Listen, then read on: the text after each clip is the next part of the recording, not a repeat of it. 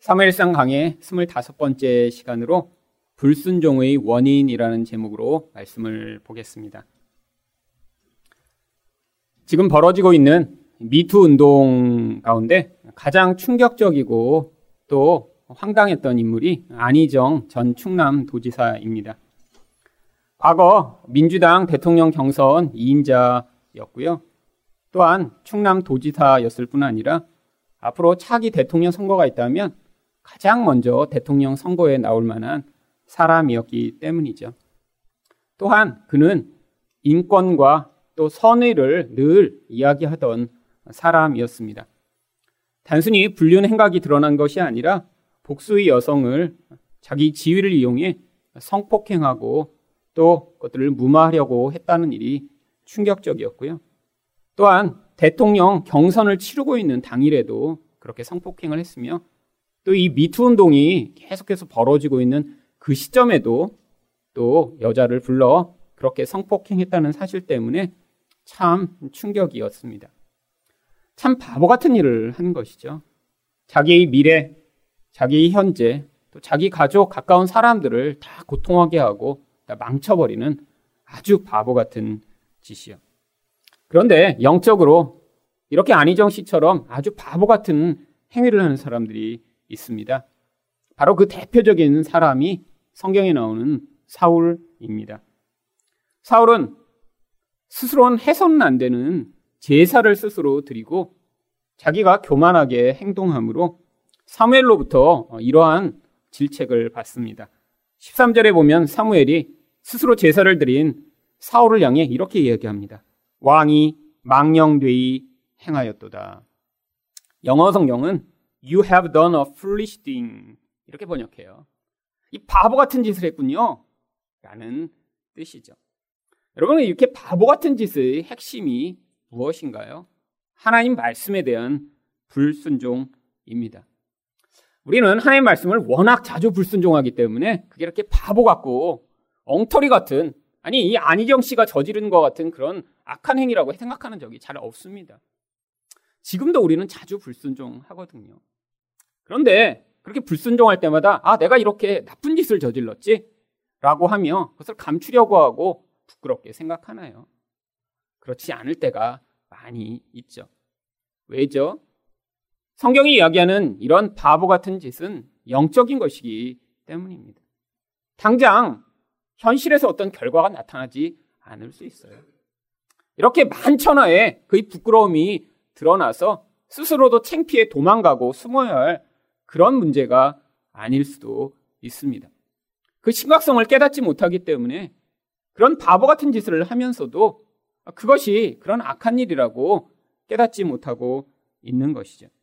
그런데 오늘 본문 13장 바로 전인 12장에서 이런 불순종을 할때 나타난 결과가 무엇인지 사무엘은 이스라엘 백성과 사울에게 아주 엄하게 경고했습니다. 사무엘상 12장 15절 말씀을 보시면 너희가 만일 여호와의 목소리를 듣지 아니하고 여호와의 명령을 거역하면 여호와의 손이 너희의 조상들을 치신 것 같이 너희를 치실 것이라. 하나님이 직접 나서서 대적이 되시겠대요. 불순종을 하는 자들이 경험하는 최악의 상황입니다. 여러분, 성도인데 하나님이 그 성도를 공격하시고 그 성도를 고통하게 하신다니요. 여러분, 이것이 바로 불순종하는 자들이 경험하는 그런 과정이죠. 그런데 이 불순종의 끝이 무엇입니까? 사무엘상 12장 25절입니다. 만일 너희가 여전히 악을 행하면 너희와 너희 왕이 다 멸망하리라.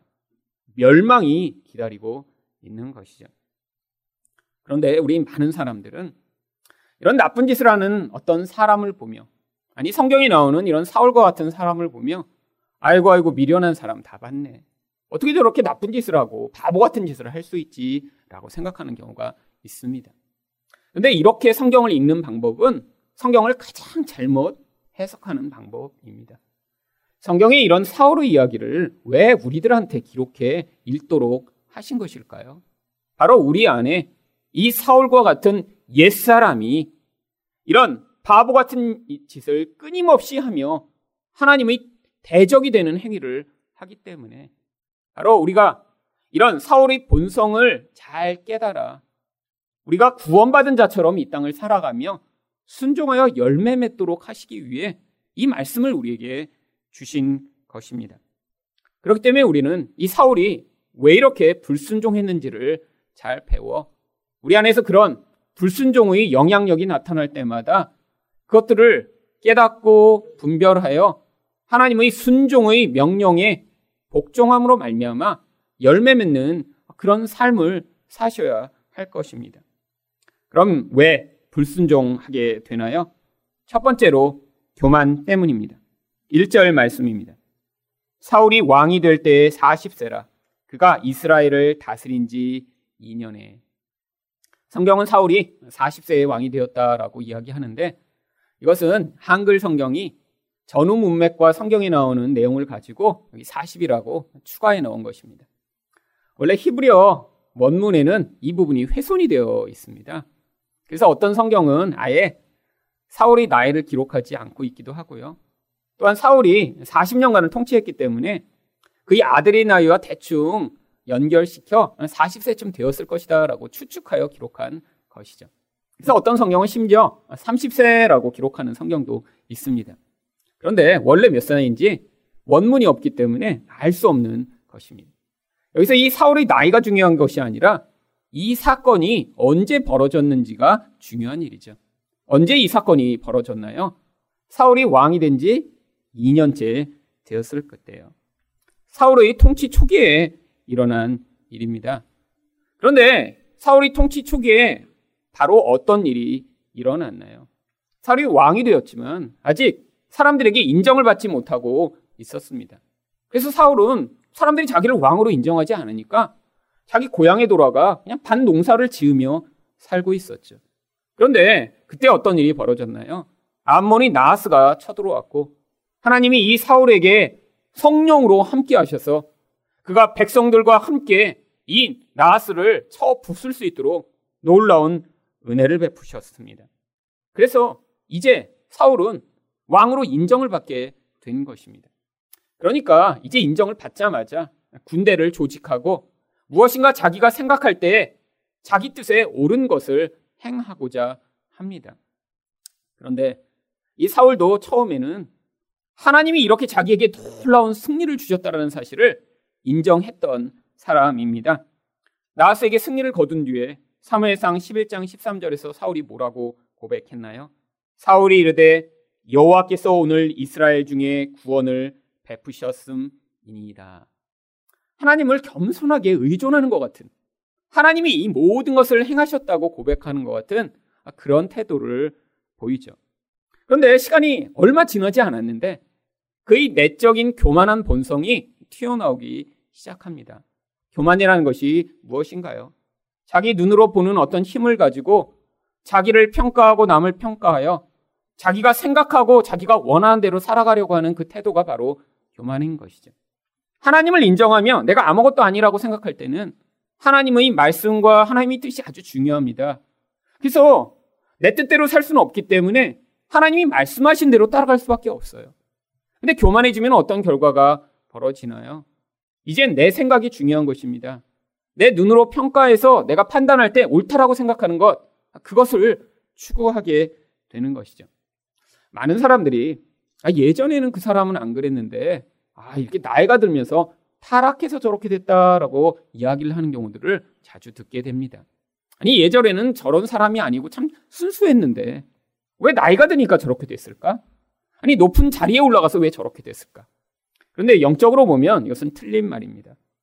인간은 아이나 어른이나 똑같이 교만하고 악해요. 그런데 어리고 힘이 없을 때는 아직 힘이 없기 때문에 자기 내적 교만과 악함을 밖으로 이렇게 표출할 기회가 자주 없었던 것이죠. 여러분, 좋던 사람이 나빠진 것이 아닙니다. 내면에 숨겨져 있던 악이 외적인 힘과 영향력으로 드러나고 확장되게 된 것이죠. 사울이 왕이 처음 되었을 때는 원래 좋았다가 시간이 1, 2년 지나자마자 이렇게 악한 사람이 되고 교만하게 된 것이 아니라 이제 사람들이 자기를 왕으로 인정하고 큰 승리를 거두자마자 그 자신을 지배하던 그 교만의 영향력이 이제 이 사울의 모든 판단과 행동의 그런 결과로 나타나기 시작했던 것입니다.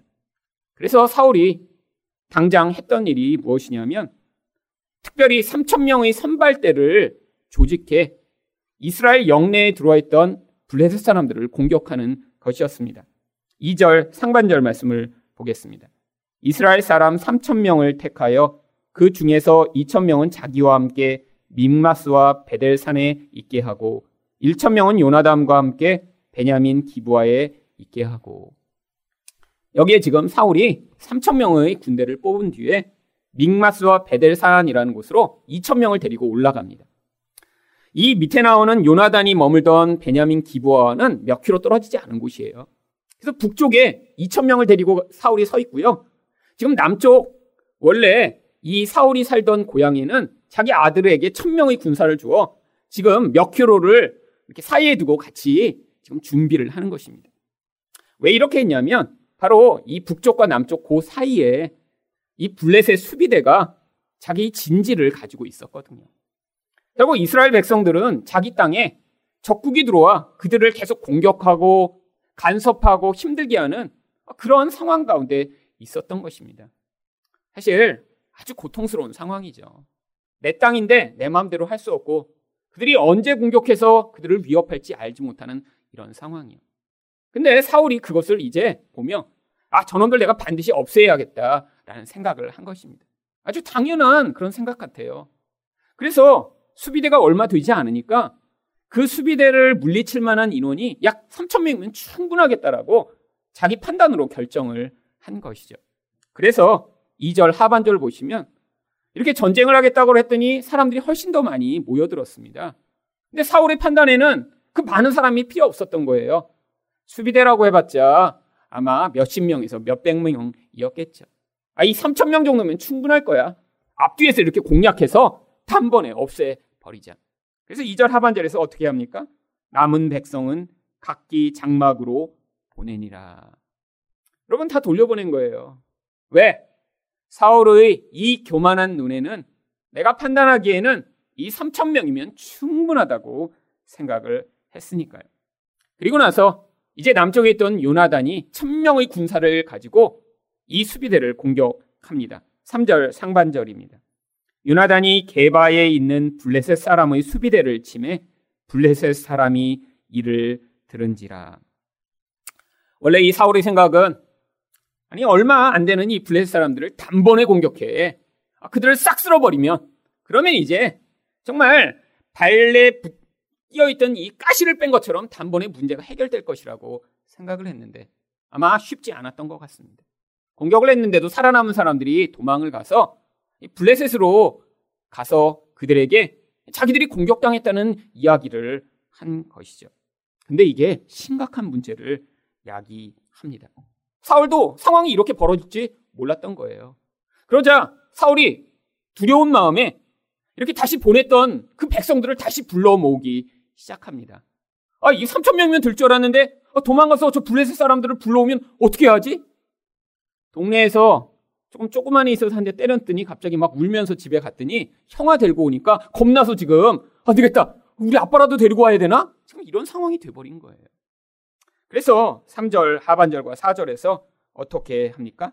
사울이 온 땅에 나팔을 불어 이르되 히브리 사람들은 들으라 하니 온 이스라엘이 사울이 블레셋 사람들이 수비대를 친 것과 이스라엘이 블레셋 사람들이 미움을 받게 되었다 함을 듣고 그 백성이 길갈로 모여 사울을 따르니라. 이런 상황이 되자 사람들도 아유, 아니 그런 일이 있으면 우리가 다 필요하지. 그래서 그때는 지금 다 모여든 거예요. 사울은 사울대로 지금 아유, 이게 지금 3천 명의 군사로는 안 됐잖아. 아, 처음부터 그럼 더 많이 불러올 걸. 지금 자기 판단으로 계속 행동하고 있는 것이죠. 여러분 이게 바로 교만한 사람, 자만한 사람의 모습입니다. 눈에 보는 것으로 계속 상대와 나를 평가해요. 세상에서 내가 그걸 가지면 내가 더 잘할 수 있을 것 같고 무엇인가 내가 이길 수 있을 것 같고 내가 가진 능력이나 내가 가진 힘으로 나의 미래와 현재를 평가하며 그것으로 더 높아지고 내가 원하는 어떤 것을 이루려 가는 이 마음이요. 이 과정에서 사울은 하나님의 도우심이냐 하나님의 뜻은 전혀 상관없었습니다. 왜죠? 교만하다는 것 자체가 하나님을 의존하지 않으니까요. 내 생각과 내 판단대로 살아가는 것이니까요. 여러분 그런데 이런 교만은 그래서 반드시 이 땅에서 대가를 치르게 되어 있습니다. 왜죠? 결국 눈에 보이는 나의 뜻과 나의 생각을 따라 행하는 그 모든 것은 특별히 하나님의 백성의 인생 가운데 하나님이 가장 싫어하시는 죄악이거든요. 그래서 하나님이 그런 이 사울과 같은 교만으로 행동하는 그 결과가 반드시 파괴적인 결과로 나타나도록 허용하시고 하나님이 그 과정을 통해 이 사울과 같은 자를 죽여 나가시고자 하는 것입니다. 여러분, 이 우리 안에 있는 이 사울의 교만함을 십자가에 못 박으며 그것을 죽이지 않고는 결국 그 힘이 우리 인생을 끌어가 아무리 신앙생활을 열심히 하고 아무리 종교적인 모습을 가지고 있더라도 결국 그를 통해 이런 파괴적인 영향력만 미치게 될 뿐입니다. 두 번째로 왜 불순종하게 되나요? 두려움 때문입니다. 5절 말씀입니다. 블레셋 사람들이 이스라엘과 싸우려고 모였는데 병거가 3만이요 마병이 6천 명이요 백성은 해변의 모래같이 많더라. 그들이 올라와 베다웬 동쪽 민마스에 진침해. 여러분 이럴 거라고 생각을 못했습니다. 이스라엘 영내에 들어와 있던 이 수비대 아니 몇십 몇백 명 쫓아내고 나면 그들이 아유 그래 귀찮다 니네들 그냥 거기 살아라라고 그냥 포기할 줄 알았는데 갑자기 이들이 너무 괘씸하게 여겼던 것이죠. 여러분 생각해 보세요. 병거를 3만을 끌고 왔습니다. 물론 이것은 과장된 그런 표현 같습니다.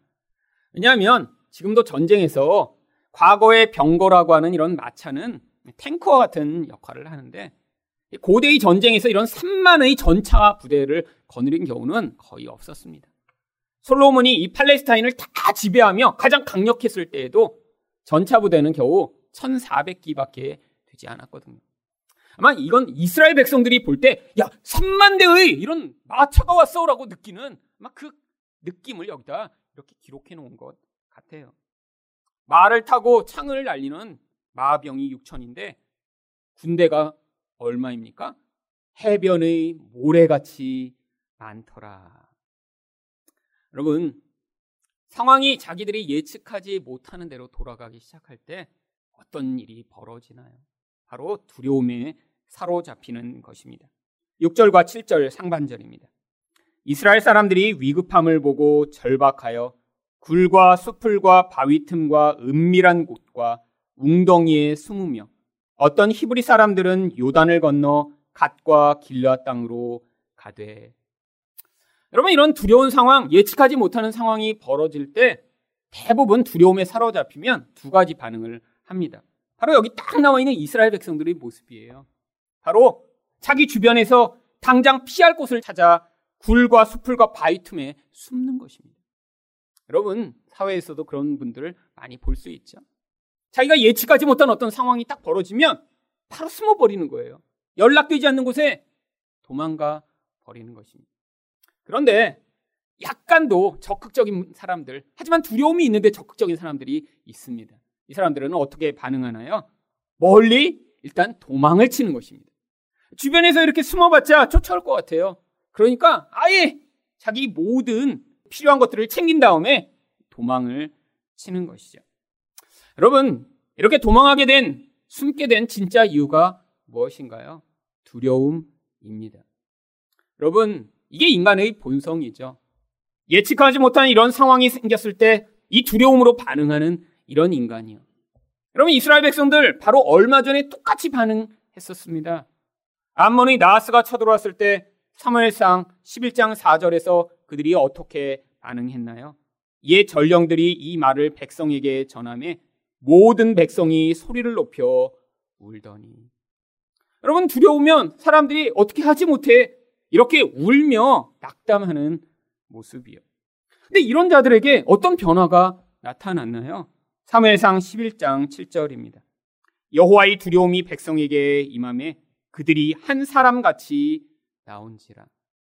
세상에 대한 두려움에 사로잡혀 있던 자들에게 하나님의 두려움이 임하니까 그들이 언제 두려웠냐는 식으로 반응하며 한 사람처럼 군대가 되어 나옵니다. 여러분, 이거를 10년, 20년, 30년 전에 경험한 게 아니에요. 바로 얼마 전에 그 놀라운 경험을 했습니다.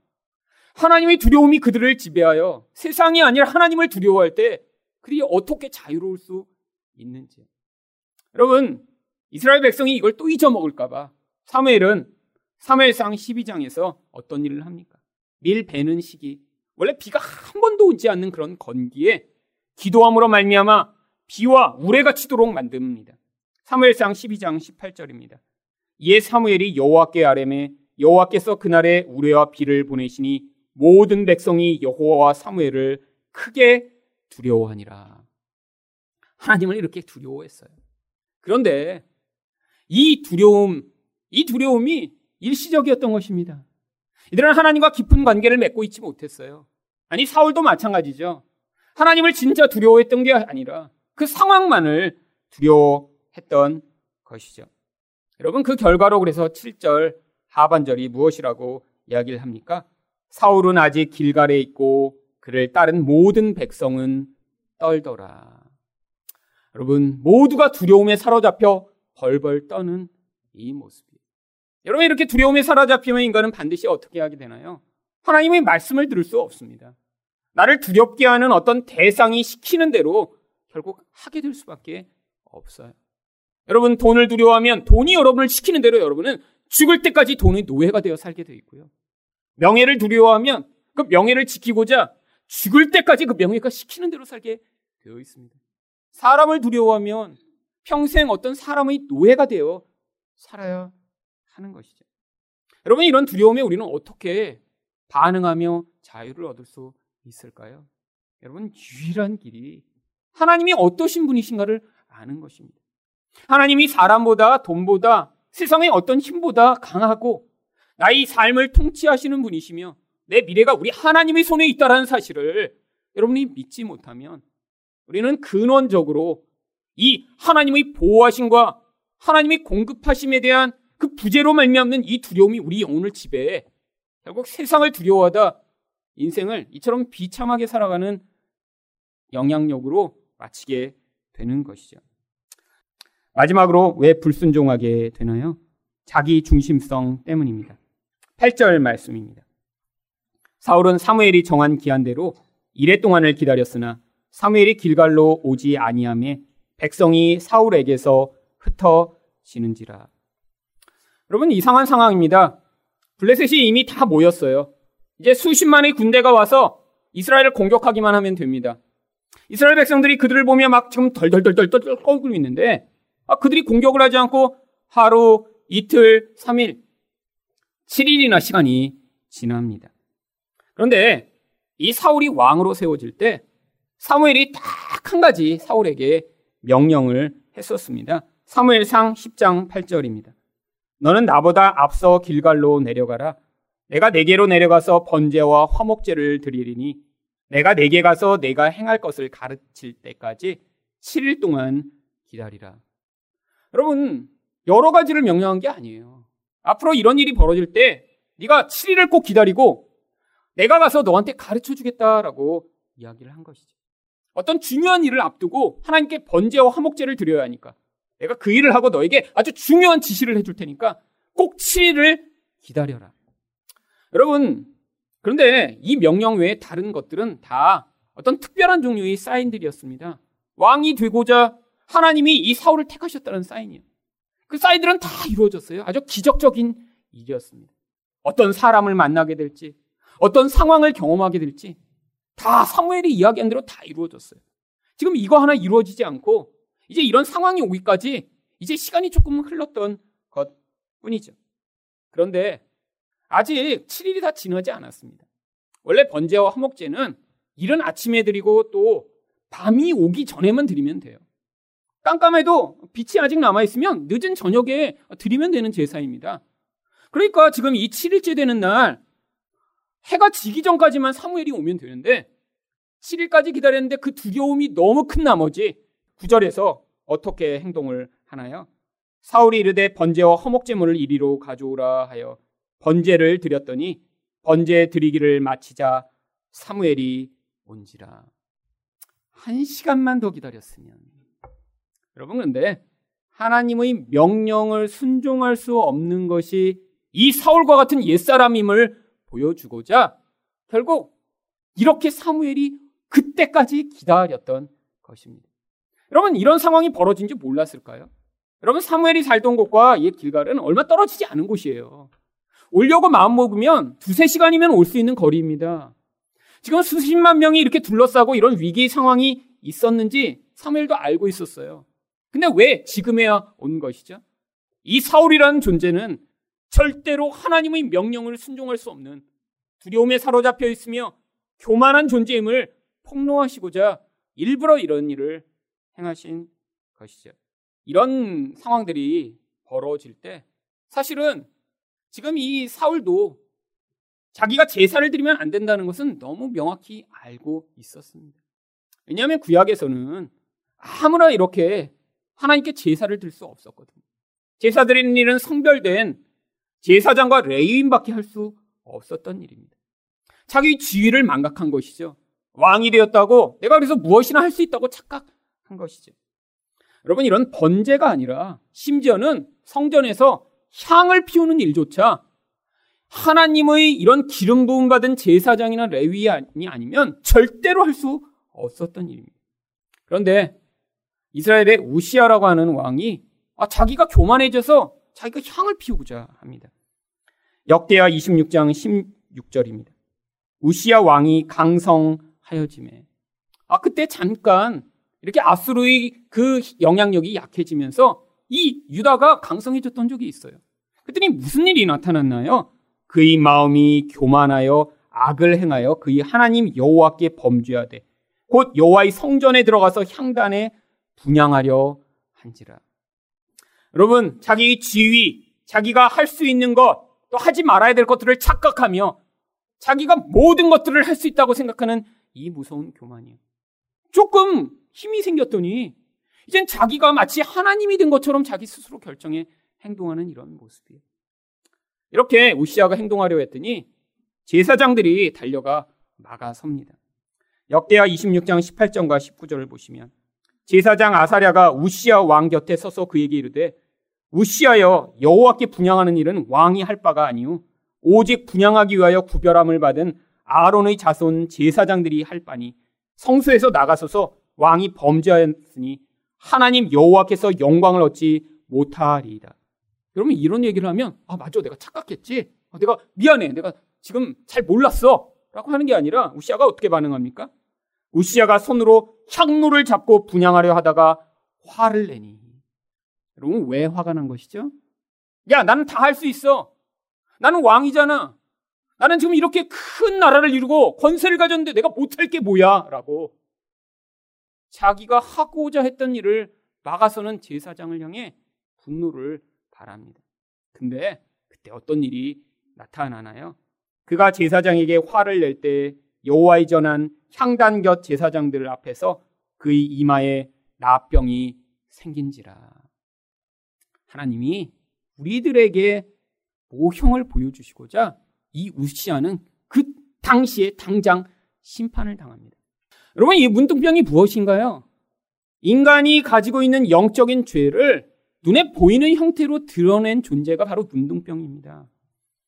인간의 이 무서운 죄악, 죽음에 이르게 만드는 죄악, 전염시키는 죄악, 영적 감각을 잃어버리고 고통하지도 않고 느끼지도 못하는 이 죄악의 속성이 바로 문둥병인 것이죠. 그런데 이런 문둥병과 같은 가장 무서운 죄악이 무엇이라고요? 바로 교만의 죄라고 하는 것입니다. 그때 11절 상반절에서 사무엘이 사울을 이렇게 질책합니다.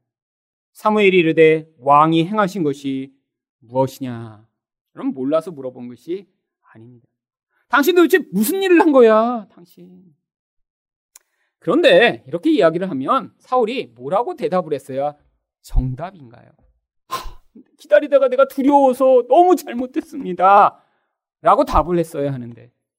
여러분, 이 사울과 같은 자기 중심성이 강력한 인간은 자기 죄를 절대로 인정할 수 없는 거예요. 첫 번째로, 그래서 그가 어떻게 반응합니까? 11절 중반절입니다. 사울이 이르되 백성은 내게서 흩어지고. 여러분 가장 먼저 하는 일이 뭐죠? 백성의 탓을 하는 거예요. 아, 백성이 흩어졌기 때문에 한 거예요. 백성이 흩어졌기 때문에. 아, 저놈들 왜 이렇게 무서워서 다 도망을 가? 지금 자기도 무서워하거든요. 그래서 지금 어떻게 좀 빨리 해결해 보려고 한 건데 저놈들이 지금 도, 도망갔기 때문에 한 거예요. 여러분 거기서 끝인가요? 그 다음엔 누구를 탓을 하기 시작하나요? 11절 다음 절입니다. 당신은 정원날 안에 오지 아니하고 당신이 안 왔기 때문에 내가 이렇게 한 거잖아라고 지금 사무엘 탓을 하고 있는 것이. 다음 마지막 또 누구 탓을 하나요? 11절 마지막 부분과 12절 상반절을 보시면 블레셋 사람은 믹마스에 모였음을 내가 보았으므로 이에 내가 이르기를 블레셋 사람들이 나를 치러 길갈로 내려오겠거늘 아직 안 내려왔습니다. 근데 지금 이 블레셋 사람들이 이렇게 공격할까봐라고 이야기를 하며 결국 자기 행위를 정당화하는 것이죠. 이게 자기 중심성을 가진 사울과 같은 모든 사람들이 반응 하는 것입니다. 여러분, 그런데 우리는 그렇지 않나요? 여러분, 부부 사이가 사실 완전하고 정말 행복이 이렇게 넘치지 않고 자주 삐걱떡거린다면 그 가장 중요한 원인은 바로 남 탓입니다. 당신 때문에, 당신 때문에. 아, 물론 나도 잘못한 게 조금 있지만 당신이 더 크잖아. 여러분, 탓을 하기 때문에 그 문제가 해결이 안 되는 거예요. 여러분, 부부싸움 하려고 할 때마다 제가 잘못했습니다, 여보. 이렇게 시작하면 싸움이 안 돼요. 근데 항상 상대를 공격하고 싶어요. 너 때문에, 너 때문에. 여러분, 이게 바로 인간의 이 무서운 죄악을 보여주는 증표라니까요. 여러분, 가정에서 아직 결혼을 안 하셨으면 엄마 때문에, 아빠 때문에, 동생 때문에, 누나 때문에 여러분, 이것만 없으면 가정이 행복합니다. 근데 우리는 안 할 수가 없어요. 은혜가 임하기 전에는요, 인간은 절대로 자기 자신을 볼 수가 없어요. 여러분 이렇게 자기를 이렇게 보는데 자기 얼굴이 이렇게 지금 보이세요? 내 얼굴이 이렇게 해서 어 여기 점이 있네. 어 이렇게 앞에서 자기 얼굴이 보인다. 이거는 이건 기형이죠. 여러분 영적으로도 마찬가지입니다. 영적으로도 지금 자기가 섰는데 자기 죄악이 이렇게 탁탁탁 보여요. 여긴 교만, 여긴 두려움, 여긴 이기심, 여긴 분노 안 보입니다. 보이지 않기 때문에 하나님이 어떻게 하시는 거예요? 상황을 만들어내시는 것이고요. 문제를 경험하게 하시는 것이고요. 다른 사람을 옆에 보내신 것이고요. 그렇게 우리 죄를 깨닫도록 보내신 그분을 그래서 성경이 뭐라고 얘기하나요? 배우자 혹은 자녀라고 얘기하는 것이죠. 우리가 자기를 못 보니까요. 여러분, 성경이 이야기하는 배우자의 정의가 뭐죠? 여러분, 우리를 거룩해 하는 분이 바로 배우자인 거예요. 거룩하려면 무슨 일이 필요한가요? 죄가 없어지려면 죄를 폭로해야 그래야 그 죄가 사라지죠. 여러분, 결국 인간은 은혜가 임하지 않으면 자기 죄를 못 봅니다. 근데 배우자를 통해 자녀를 통해 아니 주변 사람들을 통해 죄가 폭로되고 있는데도 자기 죄를 인정 안 하는 사람들이 아주 많이 있습니다. 이게 문제인 거예요. 여러분, 바로 이렇게 자기 죄를 인정 안 하는 그 사람일수록 어떤 사람인가요? 여러분 안에는 바로 이 사울과 같은 자기 중심적 죄악이 어떤 다른 사람보다 강력한 것입니다. 여러분, 제가 예전에 만났던 어떤 부부가 있습니다. 그래서 대화를 하는 중에 그 남자분이 저한테 이렇게 물어보시더라고요. 아, 자기 이렇게 교회 다니면 교회에서 자꾸 죄인이라고 해서 자꾸 불편하시대요. 자기는 인생을 아주 선하게 살아왔는데 그래서 자기가 이렇게 죄인이라고 따져보려고 해도 죄가 별로 없는데 왜 자꾸 교회에선 자기를 죄인이라고 하느냐고 아 그게 너무너무 이제 교회에서 불편하시다라고 하시더라고요. 제가 이제 진지하게 설명을 드렸습니다. 죄라는 건 이런 거고 그래서 성경에 이렇게 죄라고 얘기를 합니다. 그래서 참 인상도 선하시고 참 좋으신 분이라 참 그럴수록 참 이렇게 죄를 받아들이기 어렵구나 그런 생각을 했어요. 근데 이제 그분이 잠시 밖에 나가셨는데 그 아내 되는 분이 잠깐 그러시더라고요. 저런 나쁜 인간 같으니라고. 그래서 아, 왜 그러세요? 그랬더니 젊어서부터 바람을 얼마나 많이 폈는지 저 인간 때문에 정말 자신이 너무너무 고통하며 죽을 뻔했다는 거예요. 근데 자기를 그렇게 고통하게 만들어 놓고 자기가 선한 삶을 살았다고 그러면서 혀를 차시는 거예요. 근데 자기는 남편 때문에 인간이 얼마나 죄인인지를 알게 되었다는 거예요. 남편 때문에. 여러분, 이게 바로 인간의 실체입니다. 여러분, 아니, 바람을 펴서 아내를 그렇게 죽기까지 고통시켜 놓고도 자기는 선한 인생을 살아왔다. 이렇게 얘기하는 거죠. 여러분, 가족 관계, 가까운 관계에서 드러나는 그 상황들을 통해 자기 죄를 인정하게 되는 것. 여러분, 이것 바로 은혜가 임한 결과인 것입니다. 여러분, 그런데 더 놀라운 점은 이런 죄를 폭로당하고 있는 이런 상황 가운데 사울이 뭐라고 이야기를 하나요? 12절 하반절입니다. 내가 여호와께 은혜를 간구하지 못하였다 하고 부득이하여 번제를 드렸나이다. 여러분, 하나님을 향해서는 어떤 태도를 보이는 거죠? 지금 불순종을 통해 하나님의 은혜를 얻어내겠다라고 하는 거예요. 여러분, 하나님은 순종해야지만 그 순종에 반응하여 은혜를 주시는데, 아니, 이 사울은 지금 착각하고 있는 것입니다. 내가 어떤 방법을 쓰든 관계없다라는 거예요. 하나님이 정해놓으신 방법 필요 없다라는 거예요. 내 생각대로 하겠다는 거예요. 근데 뭐만 받으면 돼요? 은혜만 받아. 이 두려운 상황을 이겨내고 적군을 물리치기만 하면 되겠다라는 것이죠. 이것을 무엇이라고 부르나요? 우상숭배라고 부르는 것입니다. 여러분, 자기중심성이 강한 사람이 인생을 살아가며 보이는 태도가 이 안에 다 집약되어 있어요. 다른 사람을 향해서는 어떻게 하나요? 늘 탓을 합니다. 너 때문에, 너 때문에, 너 때문에. 그래서 내가 이렇게 된 거야. 자기 죄는 절대 고백하지 않죠. 남 탓을 맨날 하고. 그 다음에 하나님을 향해서는 어떻게 반응하죠? 하나님, 나에게 복을 주세요. 문제를 해결시켜 주세요. 어려움을 벗어나게 만들어 주세요. 여러분, 여기 나와 있는 이 사울의 모습이 그런데 바로 옛자를 가지고 있는 우리의 모습 아닌가요? 여러분도 세상의 힘을 의존하며 교만하실 때 많으시죠? 자주자주 두려워지시죠? 자기 중심성으로 남 탓하고 하나님께도 여러분이 원하는 것만 얻어내면 되겠다라는 생각을 할 때 많으시죠? 여러분, 이런 말씀을 들으며 사울과 같은 여러분 안에 붙어 있는 그 무서운 자아의 모습을 발견하여 하나님, 내가 이런 모습으로 죽을 때까지 살지 않아도록 은혜를 베풀어 주시고 나 이 사울과 같은 자아를 십자가에 못 박기를 원합니다. 십자가의 능력으로 날마다 날마다 내 안에서 이 하나님이 만들어내시는 성령의 영향력과 은혜의 영향력이 확장되는 인생 살게 해달라고 여러분이 간구하시고 순종할 때 사울의 인생이 아니라 예수가 통치하시는 다윗과 같은 인생으로 열매 맺고 하나님 나라를 확장하시는 그런 풍요로운 존재로 사실 수 있게 될 것입니다.